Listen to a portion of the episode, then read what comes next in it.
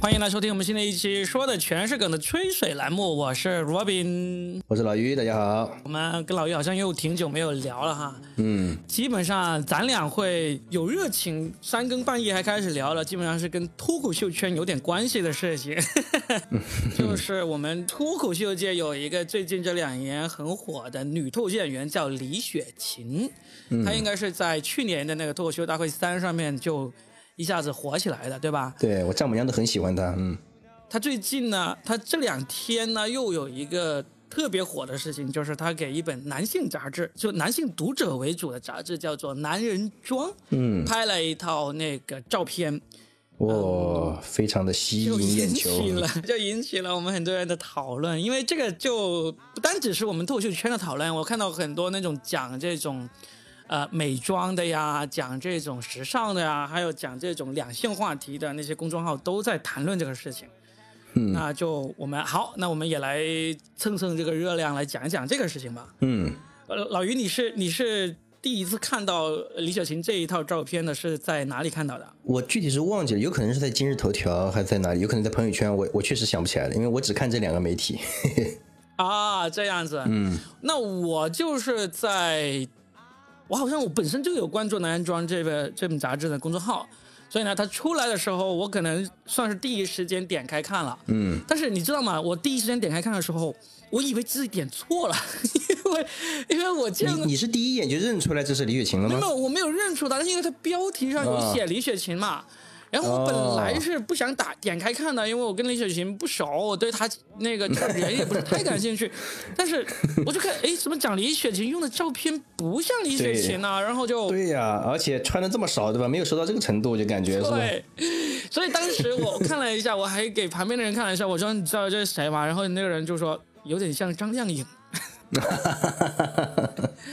所以李雪琴这一套照片呢，就可以说是完全颠覆了她之前的形象哈。因为如果你有看过，完全不一样，嗯，对，如果你有看过这个脱口秀大会三以及到后面的一些综艺节目的话，你就能够看出来，李雪琴是一个。很真性情，然后呢，在妆容上是不会说很刻意的弄得很精致的那种，不是那种走颜值路线的那种明星。结果这一套呢，我觉得就完全不夸张的说，这个完全就是两个人呀。其实就是如果下面没有写李雪琴，你根本就不可能把这两个人联系在一起的。是的，如果没有名字的话，真的会犹豫，就他觉得有点像，但是不敢说是他那种感觉，甚至连像我都没看出来。其实，因为他不但这这个在服装上啊、头发呀、化妆啊这些都有很大的不一样，而且他的摆出来的 pose 啊、姿势，而且肯定是 P 过的，就是肯定了，男人装的照片怎么可能不 P 嘛，对不对？嗯，这完全是两个人，我觉得。但是现在关键是现在照片谁不 P 嘛？肯定人人都 P，对不对？但是男人装的 P 的是鬼斧神工，这是真的，因为男人装有过很多。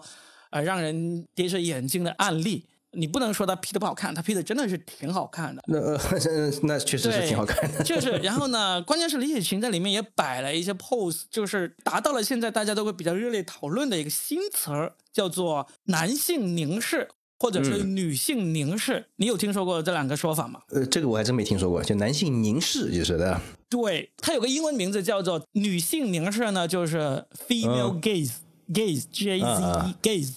男性凝视就是 male gaze，就是男性会盯着看，是这个意思吗？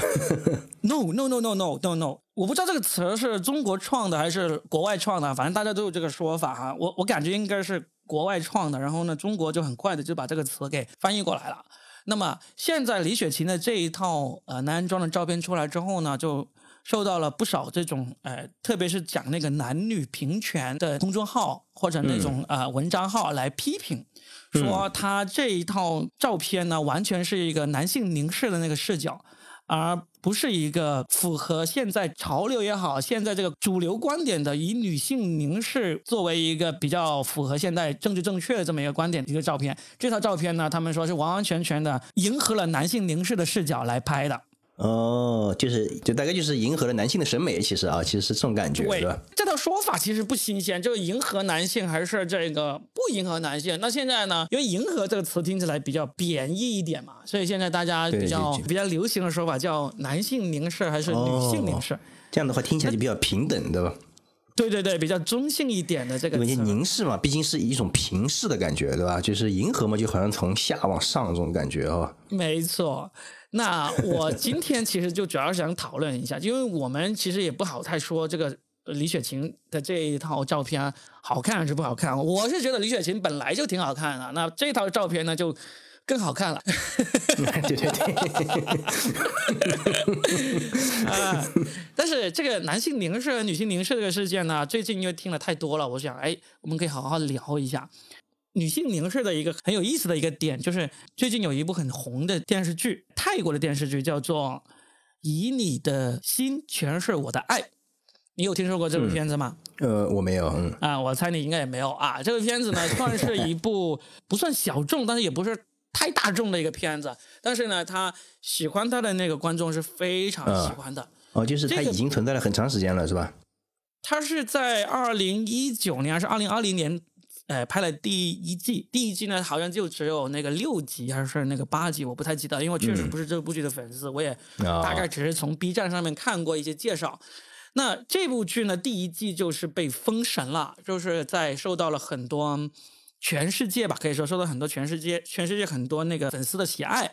那么在中国呢，在女性观众群体当中呢，也是非常的受欢迎。就仅仅只有六集还是八集的剧情就。就足足讨论了一年的热度，一直到今年它更新的第二季，然后呢，在第二季的时候拍到第三集，它就遭遇了我们现在所说的这种塌房。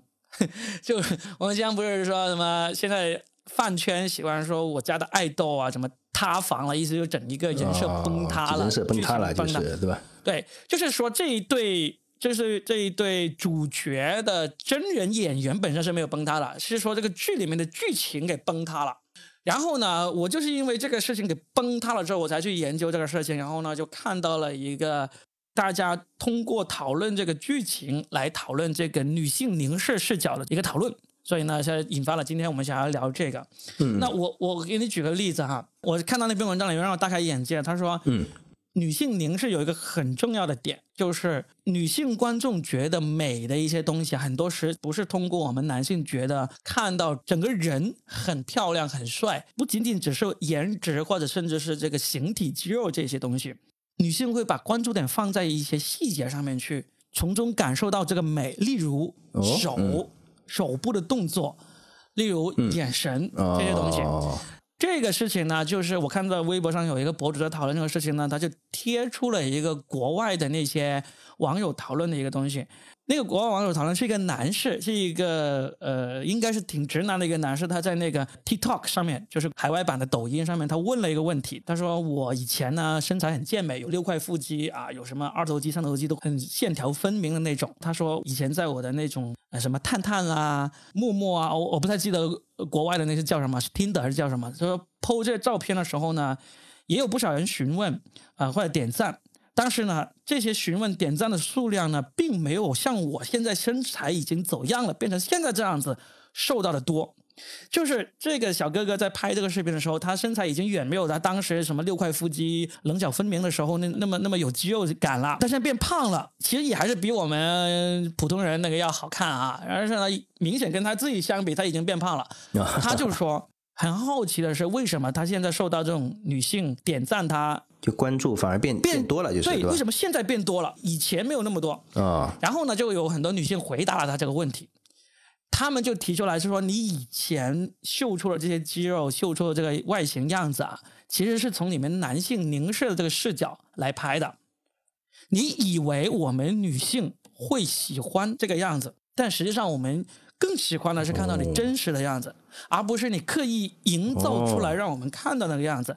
你营造出来那个样子，其实是从你男性视角来出发给我们看的。哎呀，对啊，你这么一说之后，我就是下意识的去摸了摸我这个大大的肚子，就感觉哎，自己是不是还有希望？这种感觉。你现在不是也在做您什么废柴老爹的那个号吗？对不对？嗯嗯，我不知道你做的怎么样哈，但是假如你以前有试过刻意摆出自己另外一副样子，可能会让别人觉得你帅，觉得你有才华，有那个气质，可能不如你现在真实的跟你儿子在日常，你把你作为一个老爹的形象展示出来会受欢迎哦啊，这个倒是有道理，就是有些时候我自己也没有意识到，因为你毕竟拍视频嘛，总是想啊把自己搞得稍微好一点，对吧？就是甚至于把家里最干净的一个角落拿出来拍，对吧？但是确实啊，就反而倒是不如就是别人看在别人眼里那些真实，有时候我也不知道到底是什么的。比如说之前你看有走红那个风产姐妹，对吧？就看上去好像特别的随意拍的，对吧？但是大家好像就很喜欢她这个真实，现在好像越来越强调这个东西了。对的。反正真实的东西呢，可能在绝大部分时候都是受欢迎的嘛，对吧？但是从这个男女性角度这个来说呢，哎，如果我没有看到这个讨论男性凝视和女性凝视这个文章，我确实就会跟那个小哥哥一样的疑问，就是说，假如，嗯，我也有六块腹肌，我也有二头肌、三头肌很猛的时候呢，我绝对是愿意剖这样的照片出来的。但是哦，所以你看的这个男性凝视、女性凝视，其实是解决了这个问题，对吧？嗯，至少是我会知道这种东西呢，不一定啊就能够为你带来这个真正的关注。很多人可能会觉得，嗯，你营造出来这么一个，不见得我就喜欢。特别是在那之前，我都有看到过很多女性她们讨论这个呃男士健身的时候，他们说那个肌肉啊，就是真的是一块块啊那个。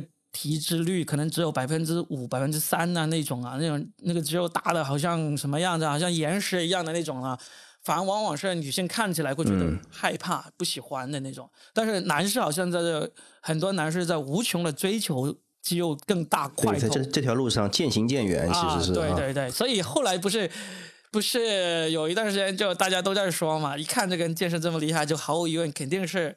肯定是给 这样子有这个说法吧，因为他这个就会吸引这个男 男士的注意啊，这不是吸引到女性的啊，因为女性反而并不一定会喜欢这样的，其实是对吧？就是我们可能也存在一个误区，就是我真的没有听说过哪个女的说看到某个肌肉男就只有发达的喜欢大块的肌肉的那种，就特别有感觉，真的没有见到过。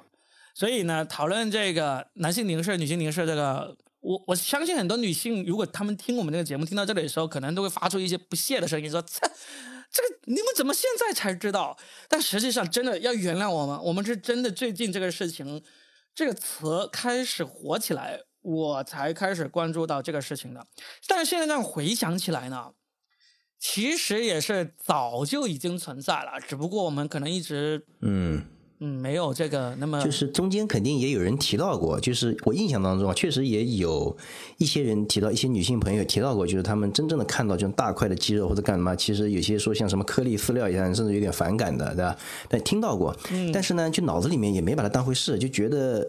可能他们属于一个小的一部分人，对吧？就是因为我大脑里面也是一直根深蒂固的觉得，哎呀，就是男性的这个魅力可能就来自于力量或者干什么，对吧？就是我也不知道从哪里得到的教育，但是从小可能看的各种影视作品啊什么，就脑子里有一个根深蒂固的这样一个概念，就觉得男性的魅力来自于力量，对吧？嗯，虽然有一些可能是一部分女性她不是很喜欢，但是我觉得这个数量可能不大，嗯，但是到底多大我也不知道，其实。但是我现在回想起来，现在虽然这么时髦的名词，男性凝视、女性凝视这个这么时髦的名词啊，但是以前有一些影视作品或者现实生活中的事情，其实都已经揭露了这种现象的了。只不过以前我们嗯呃没有察觉到，或者察觉到了也无所谓，就把它给忽略过去了。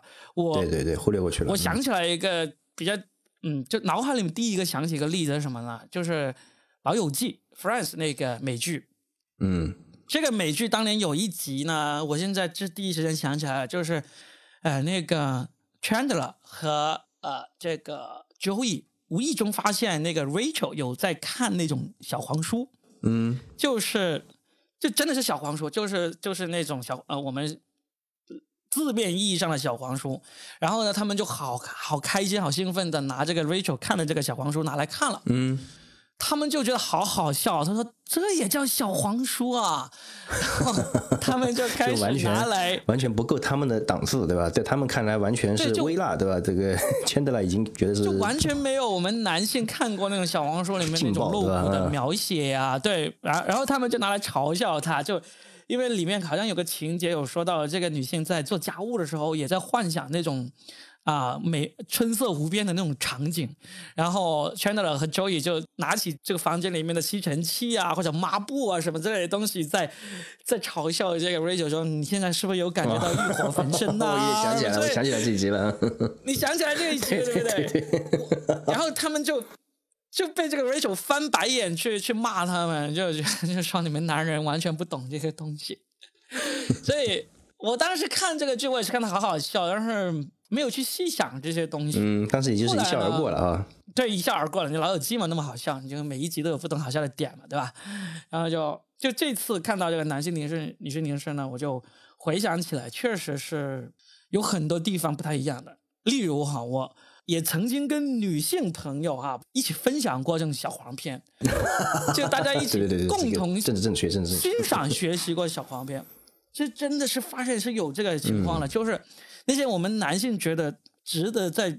那个硬盘里珍藏的那些小黄片，在女性看来，其实是真的毫无美感可言的。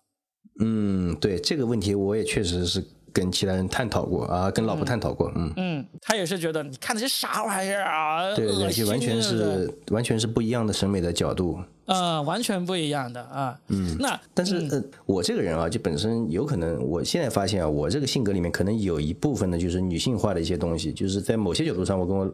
就是老婆相对来说审美上面还比较接近，其实，嗯，就是说我的整个的就就是看这种什么情色电影或者干嘛的这个审美啊，就跟大部分的男性视角其实还真的不太一样。就是我跟我大学的男男同学们看的东西确实也不太一样，反而我会可能会更接近于我老婆啊干嘛的这这些或者一些女性的审美。其实，如果是这样的，那我问你一下，你知道有一种电影类型被大家简称为 chicks movie，就是小妞电影。Chicks movie，Chicks 就是英文啊，小妞啊，这样。当然这个词啊，现在可能估计一说出来，也是因为政治正确，可能越来越少人敢说这个小妞这个词了。哦，没关系，我们探讨，我们探讨现象，我们就说吧。就这种小妞电影就是比较典型的，例如，呃，我我我猜小妞电影的 Top Five 电影哈，我我随便说几个，我估计可能都有人会认同。Top Five 里面呢，肯定会有诺丁山。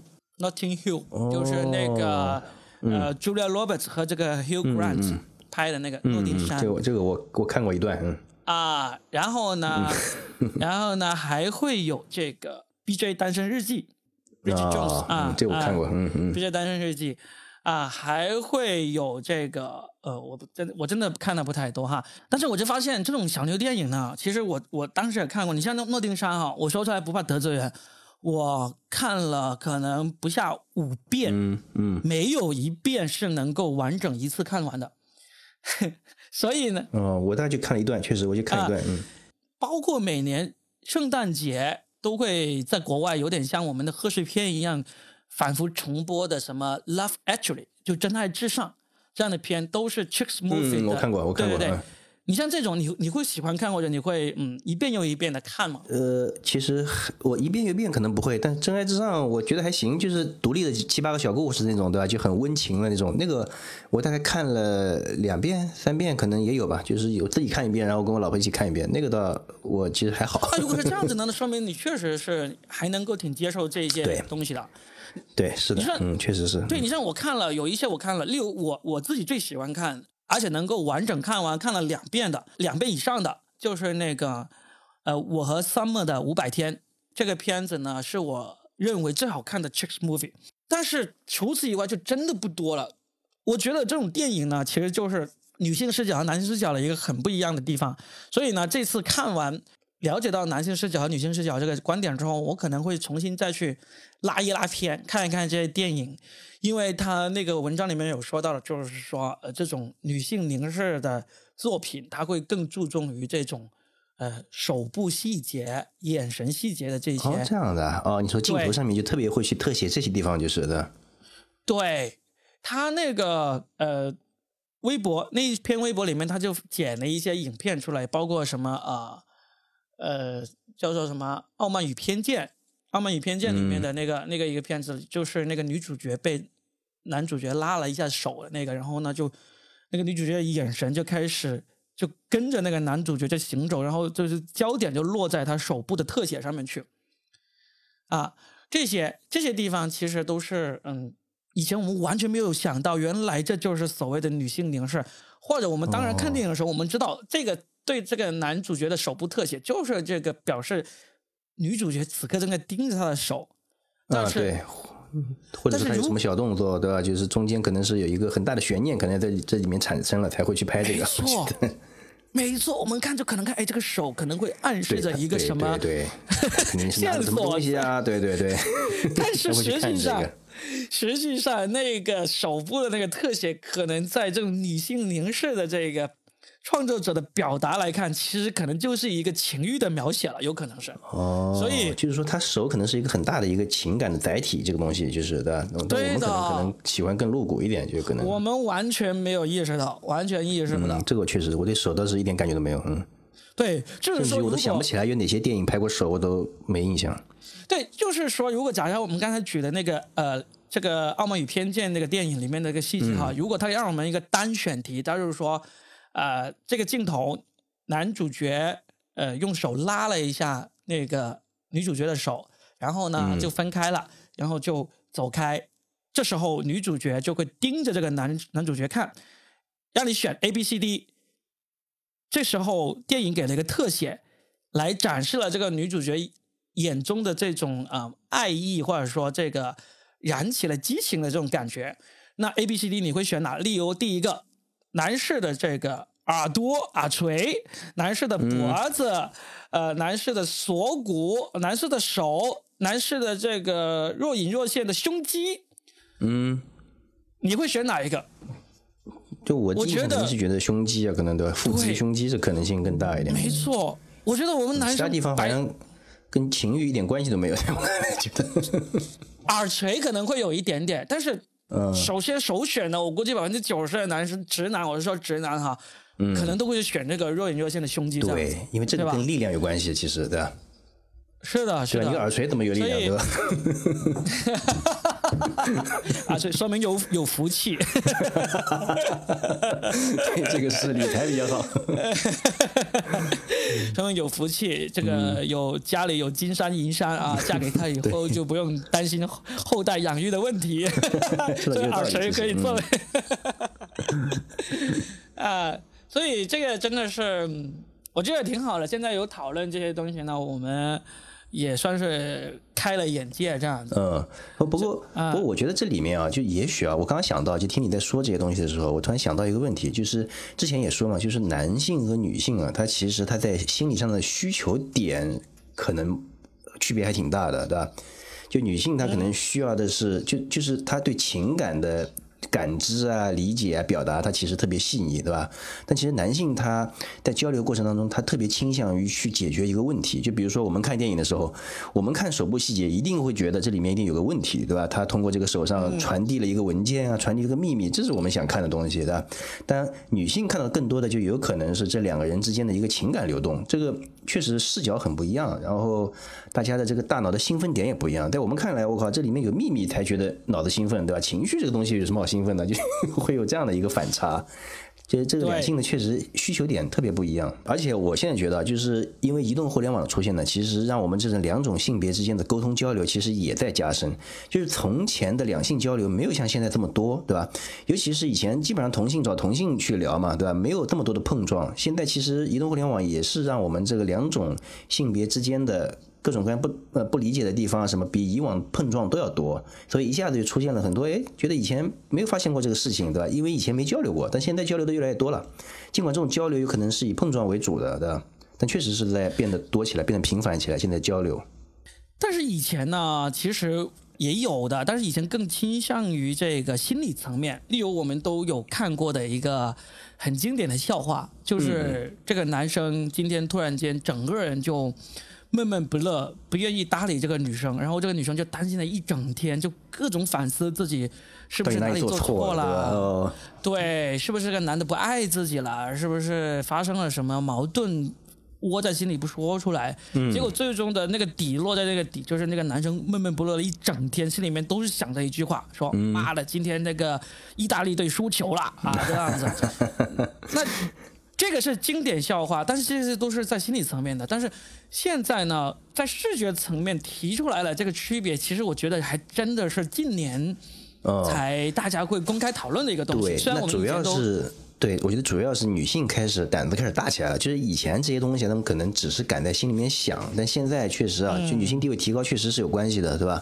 然后现在现在女性比以前确实更大胆了，对吧？她她敢于去表达，就自己心里真的是呃喜欢看到的东西啊，以及心里想的东西开始敢表达了。以前不知道呀，就是嗯，我们也是就秉持着我们都是讨论这个，把这个最新的谈资带到节目里面，然后让我们的听众也了解到嘛，是吧？嗯。那我们今天也多了这个男性凝视和女性凝视的这个说法。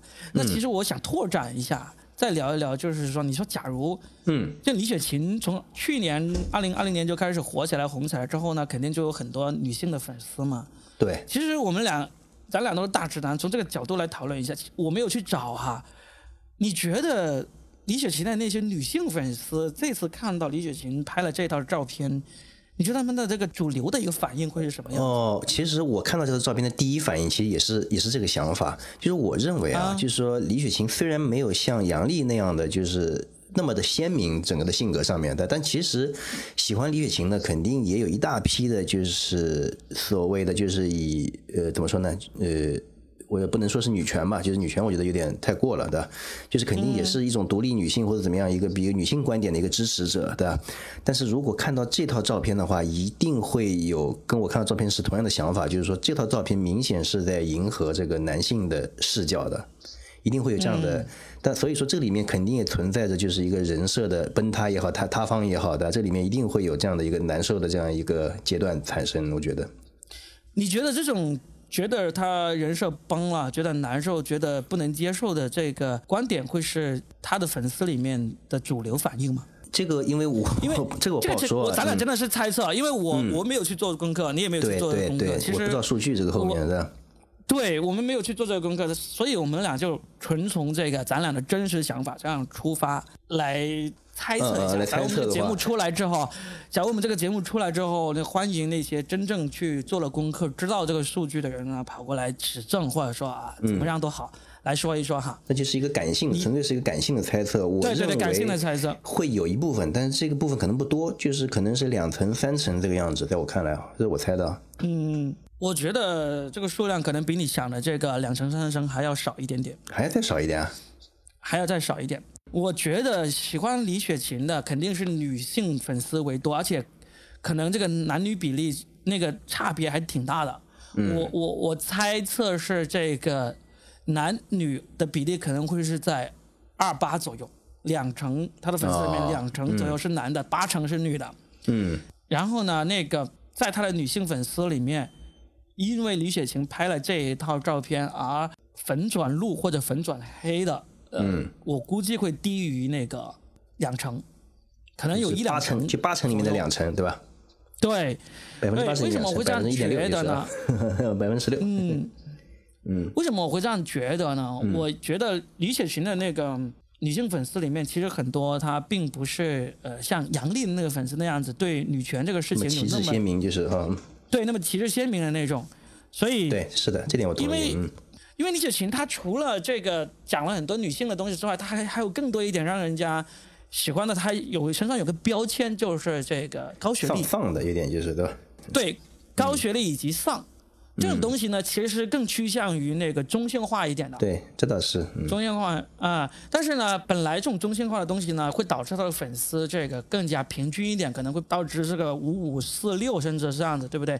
但是为什么我刚才会做出一个判断，他的男粉丝可能只有两成左右呢？也有一个很大的原因，是因为李雪琴的那个外形，确实是在这种传统的这个男性凝视的视角来看，其实并不是这么讨喜的，并没有那么就是的。嗯 对，并没有那么得这种传统大直男的那个喜欢的。嗯，对。所以呢，会导致虽然他的观点会更加趋向中性一点，但是呢，他的男性粉丝也不多。啊，这那个这点肯定是的，这样子但是呢，在喜欢李雪琴的那个女性粉丝里面呢，因为他们喜欢她，也并不是因为李雪琴有很旗帜鲜明的这种女权的那种言论，或者说那个行为，不是以她作为一个代言的一个寄托目标嘛。所以呢，当他发现李雪琴居然去拍了一套迎合男性凝视视角的这么一个照片的时候呢，我觉得他们的那个失望的程度没有那么强烈。也就也没什么，就是对觉得哦，反正也就这样，大家也就知道这个背后可能也是一个商业的运作，其实也没有去过多的苛责他，就是哈。对啊，特别是觉得你是一个高知女性的时候，你是一个高学历女性，呃，你高高学历、高智商的时候，你做出这个决定，可能很多人就会心里面觉得，啊，人家还头脑那么好，人家做出这种决定肯定是有他的原因的，要么就是，呃，这个可以赚钱，要么就就可以为自己后面这个明星之路可以有一个更好的铺垫。就、嗯我相信很多人都会这样理性理性的去想。但是说到这里的话，我就想引出一个，就是说，我们假设设想一下，假设男人装隔了一段时间去找杨笠也拍了这么一套，那会怎么样？啊、那那会怎么样？而且我我知道杨丽呢这么巧，我刚才不是说了那个泰国剧叫做《以你的名字填是我的心》嘛？那个那个片子哈，杨丽刚好也是这部片的粉丝，哦而且呢，他因为忙，他忙到一直还没有来得及去看第二季。但是呢，他已经听到了很多这个同好在讨论说第二季怎么剧情怎么塌掉了，怎么从豆瓣第一季的九点三分一直退到了现在好像只有五点几分了。嗯就是，而且粉丝呢，都为了为了让这个剧彰显这个剧情塔吊呢，还把他们这个剧的这种花絮片的分数打到了拉到了九点几分，然后刻意把这个正片剧情拉到了五点几分这样子。就是为了表达心中所恨，由爱生恨的这个力量，粉丝的力量还是很恐怖的啊。所以你就可以想象啊，就是这种旗帜鲜明的，就是呃反对男性凝视，也不叫反对吧，反旗帜鲜明的追求女性凝凝视的粉丝，那嗯。他的那个跟杨笠粉丝的重合度应该是非常高的。嗯。所以假设我假设，当然我说出这个假设可能就已经会被骂了。啊，没关系啊。啊，就是假设如果有一天杨笠也去拍了这个男人装，嗯。男人装，嗯。那会有什么样的反应？我呃我看我我先说我先说我的看法哈，嗯。呃，我们有一个脱线演员叫牙签，他写了个段子，在李雪琴拍完这一套呃呃照片之后，他写了个段子，他就说，呃，男人装给这个男人装的摄影师给李雪琴拍了这套照片之后，男人装的销售都迷茫了，不知道该怎么卖这本杂志。嗯。我其实能够看懂牙签说这个段子，它里面所包含的意思啊，啊，如果我理解错了，姚先生请来纠正我哈。我觉得它里面所包含的意思，无非就是他认为李雪琴不够漂亮，然后呢，男人装的摄影师花尽了力气给她拍出了性感，拍出了漂亮，也依然会这个杂志卖不出去嗯，毕竟就是消费者，毕竟是主要是男性的这个里面哈。啊。对，嗯、我我我我跟我我跟他的看法不太一样，我觉得李雪琴这一套呃照就是李雪这一期男人装应李雪琴有李雪琴照片的这一期男人装应该销量会挺不错，甚至能够售罄。我会啊这样想，因为确实，嗯，因为确实太出乎大家意料了，甚至我也写买回去了段子，收藏的也好，对吧？这种绝版的这种是不太是纪念会有的这种事情，非常罕见的这样的一个事情。我甚至会把男人装的这个拍照技术称之为易容术。嗯，嗯确实那这个他倒确实是，嗯，真的是易容了。嗯对，确确实是彻底的脱胎换骨了。因为我其实很早就看男人装了，在我印象中，男人装封神的那一期就是阿朵给他做封面照的那一期杂志，大概是在二零零四年吧，应该是二零零四年。为什么我那么记得呢？因为那一年我被公司外派到福建去，啊、然后呢，那时候就每一期男人装我都是第一时间去买的。那一年我二十六、二十七岁，所以呢，但是大概在那一年，大概我过了三十之后，我就几乎再也没有买过男人装了，因为你就过了那个年龄，嗯嗯，就不会去，对，不会被荷尔蒙左右的了，就是的。也还会被左右，但是不啊不会被男人装这种荷尔蒙左右了。被其他类型的荷尔蒙左右了。呃，对的。然后呢，就所以呢，男人装这本杂志呢依旧还会在的，但是呢，男人装它有几本就是里程碑式的杂志，就是我觉得有几期是大家不管是什么样的一个观点制的，它可能都会作为呃纪念品这样的一个方式会买来收藏一下的。第一个就是当年阿朵的那一那一期，那一期是卖出了五十万本，短短之内售罄的呀，五十万本哦，好像一本杂志，而且不便宜哦，好像要三十多块钱还是四十块钱一本的那男人装。然后呢，然后后面还有几期呢，应该也是被人当做、呃，不管是像阿朵那样子，真的是那些男人拿回去各种目的拿回去的，啊、没不管是阿斗这种男人出于单纯的目的买回去的啊，还是后面大家出于不一样的目的买回去的，例如呃王林的那一期，例如这个嗯、那个呃宋丹丹还是宋丹丹，哎不，蔡明 蔡明说错了，宋丹丹有没有上过我不知道，蔡明这些其实都是很有收藏价值的。那我觉得李雪琴的这一期呢，也是一样会有收藏价值的。其实你知道，在李雪琴之前，我们脱口秀界也有人上过单人装，但是呢，并没有引起这么大的轰动哦，是谁啊？啊。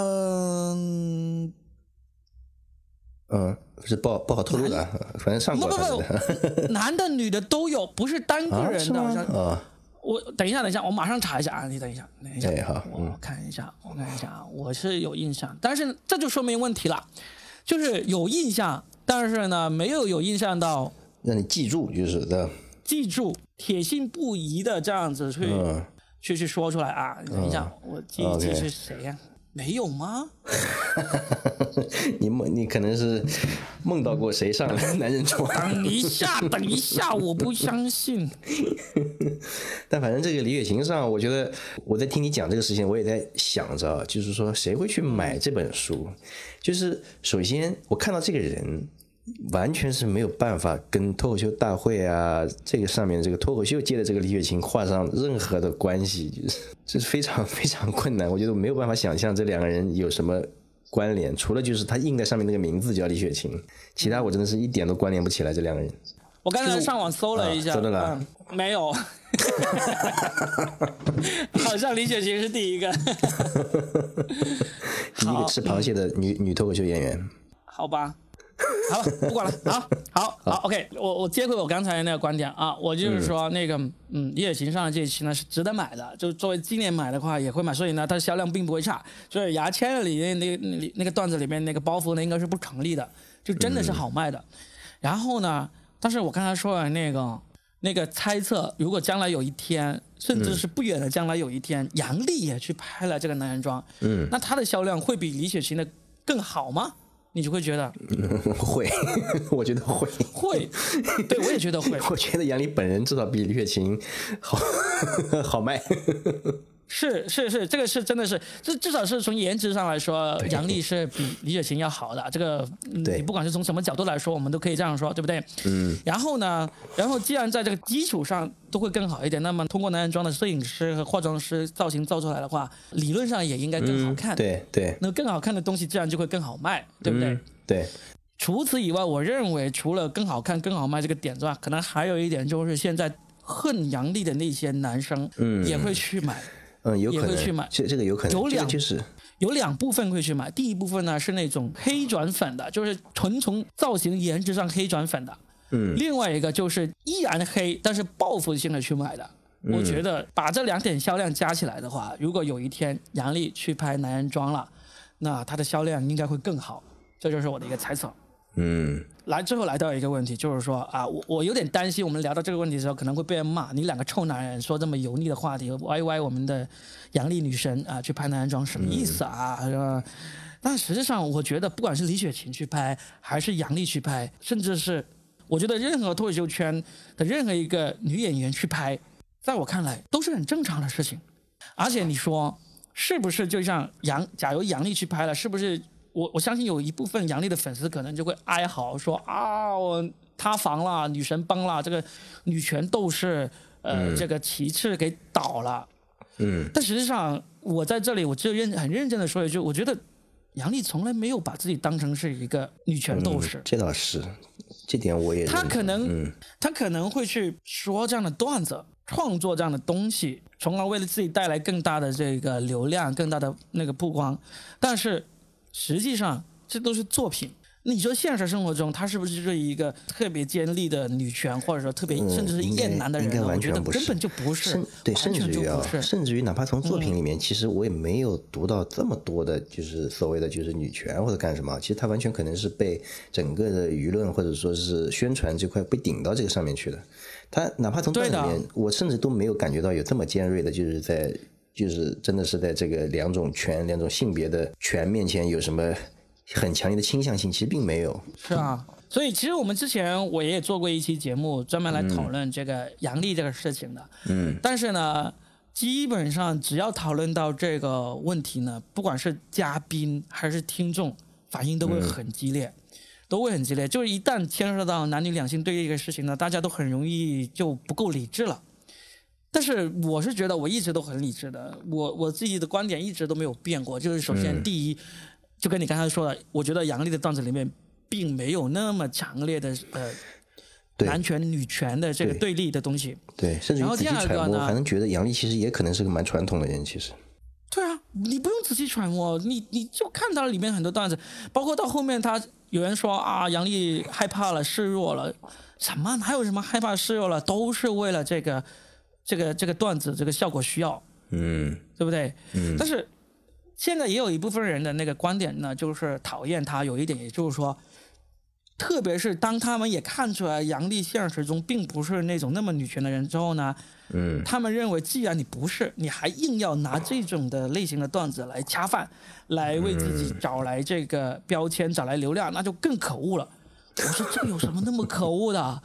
这有什么那个？那大把这种现在这种为了为了红而自己给给硬硬凹一个标签上去那些，不一样嘛，对不对？那为什么我我真的就为了红为了流量，我就给自己凹一个我很支持女权，我很支持平权这个标签就就值得你去恨，值得你去讨厌呢？它这些东西并不是坏的呀，对不对？我们经常就是经常所说的女权这种东西，为什么会出现女权？就是因为你男权已经存在这么久，对这时候开始大家去追求一种平等了，才有了这个词给出现。如果一直都一直都是平权的，一直都是男女平等的，怎么会出现有这个女权这个东西？那就算是这样子，他用这个标签，那他就坏吗？不是呀，对不对？我我就不明白，就是那些一说到杨笠的人，不管是支持还是反对，都特别激动的，我就一直是不太理解的。嗯，但我觉得啊，就这个事儿，它一定会变得越来越激烈。就我是这样想的，因为首先就是确实是啊，因为男权存在着上千年了啊，然后我们其实从性别上来说，确实是个既得利益性别集团。我是觉得啊，就是有些地方我们甚至于自己都没有意识到自己在享受一些性别特权，因为这个已经是根深蒂固了。因为确实啊，就上千年了，对吧？有些事情自己没感觉了，既得利益集团他是不会感觉到自己在这个地方是既得利益集团的，对吧？除除非直到有人开始反抗，这个时候才会发现。哦，原来这个地方的权利是有一直以来我们好像一直在享受的，但是没有意识到，对吧？但是就是因为现在的女性的地位，她的经济地位，对吧？她整个的社会地位在越来越越来越快的提升，所以说，我觉得这种男女性的冲突啊，会在各个领域爆发出来。有很多点我们自己可能都没有意识到，对吧？因为嗯之前已经习惯了，但是它一定会变得越来越激烈，这是这是我的一个预测啊、确实是这样子，而且这个激烈到这个程度的话，我们曾经有一期在这博客观点里面讨论过嘛。嗯，这种东西呢，就是嗯，政治正确的东西会越来越多嘛。嗯，对不对？那我们怎么跟这个越来越多限制的世界共处？其实已经变成了我们的一个要在公共领域发生、必须要去研究的课题了。对，一个生存技能啊，甚至就是。对你，而且你最近还有一个更让人啼笑皆非的，不是最近，就这两天出来的一个事情，就是就连现在高考状元，你都不能再叫高考状元了。嗯，因为这个事情也 牵涉到政治正确，不管是男性，我我其实我不知道他不敢叫的原因，是因为这个状元是表示是男性，还是表示是所谓的封建糟粕，我不知道哈。但是非常非常好笑一点就是他们把，就是以前我们说状元、探花、榜眼什么之类的，他现在不改成什么叫法？你听起来都会觉得很好笑，他叫做考的比较好的前两名。你说那么多字，现在要。对你不能叫他状元，你不能叫他榜眼，不能叫他探花，你就说考得比较好的前三名，嗯，甚至你可能都不能说第一名、第二名、第三名。我就觉得我去，这个第一名、第二名、第三名，这个真的，我这个不是客观的，是阿拉伯数字不是最客观，数字不是最客观的吗？你都不能说吗？我就觉得这个是的，在这种荒唐的现象出现的。背后啊，我觉得也有可能是因为我们现在圈层啊，确实分得越来越细了，也就意味着就是以前的一个绝对主流，其实就会被打散成了很多很多的小圈层，对吧？一旦被打散之后呢，就是说一个绝对主流不存在了，对吧？那么就像一个老大，一个一个单极的世界，就像像美国对吧？一个老大被干掉了对吧？接下去下面就很多很多的各个各个小弟他都要开始发声音哈，所以每个就是圈子里面的人都可能有自己在乎的东西，最后就变得嗯每个点都不能碰了，因为你碰到一个点就会触犯到某一个群体的人的利益对吧？因为这个小小群体太多了，就像个雷区一样，现在就是对。最终也还是回到这一点，就是政治正确越来越多、越来越多的时候，我们这些内容创作者，我们也不能单纯的感慨会越来越难，但实际上，实际上其实这个也是一个机遇，就是因为越来越细分了。如果你在某一个细分领域，你能够讲出这个细分领域里的人群受众会接受的东西呢，其实你也能获得你想要的那种关注或者流量，对吧？嗯，对，是的，嗯。所以说，所以说现在就是说，整个的内容在设计策划的时候，对吧？就是你瞄准哪个圈层，其实会显得比较重要了。以前好像想的不多，就好像大家都都喜欢这个内容。现在确实可能得更关注，就是你细分到哪个哪个圈层里面去了哈。我前段时间还看到那个，嗯，有一个脱口秀演员，他在发了一个微博来引用了一个我们播客里面聊过的观点，我差点都忘掉这个观点了。我觉得这个有时候也真的是。虽然说我们的播客听的人没有说想象中那么多啊，但有时候还是也能够影响到一些人的。嗯，他有说，其实我们现在脱口秀演员的创作啊，还在比拼一个谁能够在这个呃受限的范围内，更能够找到不受限的这个自由。就是你在这个这个，嗯，不管是这个老大哥的受限，还是现在男女。两性还是各种种族的这个受限的区域里面，你更能够找到一个创作自由度的人呢？越早找到或者越越灵活的找到的人呢？嗯，就越会变成你的一个，会变成你的一个核心竞争力。嗯，对。所以呢，这个这个我都忘了是在哪一期我们的博客里面讲过的，但是我确实是有讲过类似这样的一个观点。那现在到今天，我们刚刚说的也是一样，就是你在这个政治正确的细分领域里面，你如果能够，如果能够八面玲珑，对吧？被更多的人喜欢。不是不是不是不是不是八面玲珑啊，不是八面玲珑，不是八面玲珑，八面玲珑是没有人喜欢的。我跟你说，一定是在某一个领域里面特别极端，你才会更容易成功。真的，你八面玲珑是最难成功的。我跟你说，现在你你到处不得罪人，这里你又。不触及那里又又圆滑一点，我跟你说，基本上是没有办法成功。我们曾经从古到今，可能特别是中国传统文化，可能都会推崇中庸，嗯，推崇这个八面玲珑。那个时代已经过去了，已经过，而且还不是这一两年过去，早早就过去了。现在呢，已经过渡到你要在要么极端就是的，要么就是对特别好，对吧？要么就特别特别被人骂，其实也行。对，不是曾经有一本书写过，叫做“只有偏执狂才能生存”嘛？嗯，不，只有偏执狂才呃，不是有一本书曾经写过“只有偏执狂才能成功”嘛？那个是讲那个科技、互联网、IT 创业那个行业的。但是现在在那个艺术创作领域，我觉得也一样是这样子。现在在艺术创作领域，也是偏执狂成功的可能性才越来越大。所以真的是要。呃，如果我们在艺术上要创新的话，真的要找准一个自己真心认可的点，然后呢，把这个点狠狠的去挖到极致，那个成功的可能性才会更大一点。我现在是这样想，我们就去挖吧，挖哪一个点，不管哪一个点，我认为哈，我认为其实一定要你自己本身就是。就是认可他，就是认可的，是认可的，而不是去假装去为了去啊，我就为了迎合这个阵营，对吧？所以我去说这个观点，那别人还是能看出来的，其实是的。对你不能说今天我们谈到了这个女性凝视，我们觉得哇，原来女性凝视现在这么吃香，这么受欢迎，那我们后面创作段子、创作脱口秀的时候，我们就往女性凝视的角度去想。那如果你本身你自己根本你你他妈就是今天听了我们的播客，你才听说女性凝视这个事情，你才开始去研究的，然后呢？你就往那边创作，我觉得这个成功可能性没那么大。你来不及，对吧？你来不及，第二呢？你来不及了，你已经来不及了。啊，所以我们好好想一想吧，就不管从哪个角度。那最后我们总结一下，最后总结一下，就是关于李雪琴拍男人装这个事情呢，我的看法是，嗯，李雪琴她拍这个男人装，我觉得她没问题，她可以去拍。但是呢，在我的角度看来。所以你肯定不会去买，是吧？我肯定不会去买，因为我我其实之前有脱口秀演员，他上那个人物啊，上那个呃别的杂志的时候，其实我有专门去上那个三联啊，什么时候？嗯，在我看来是一个里程碑式的一个事件，收藏一下，对。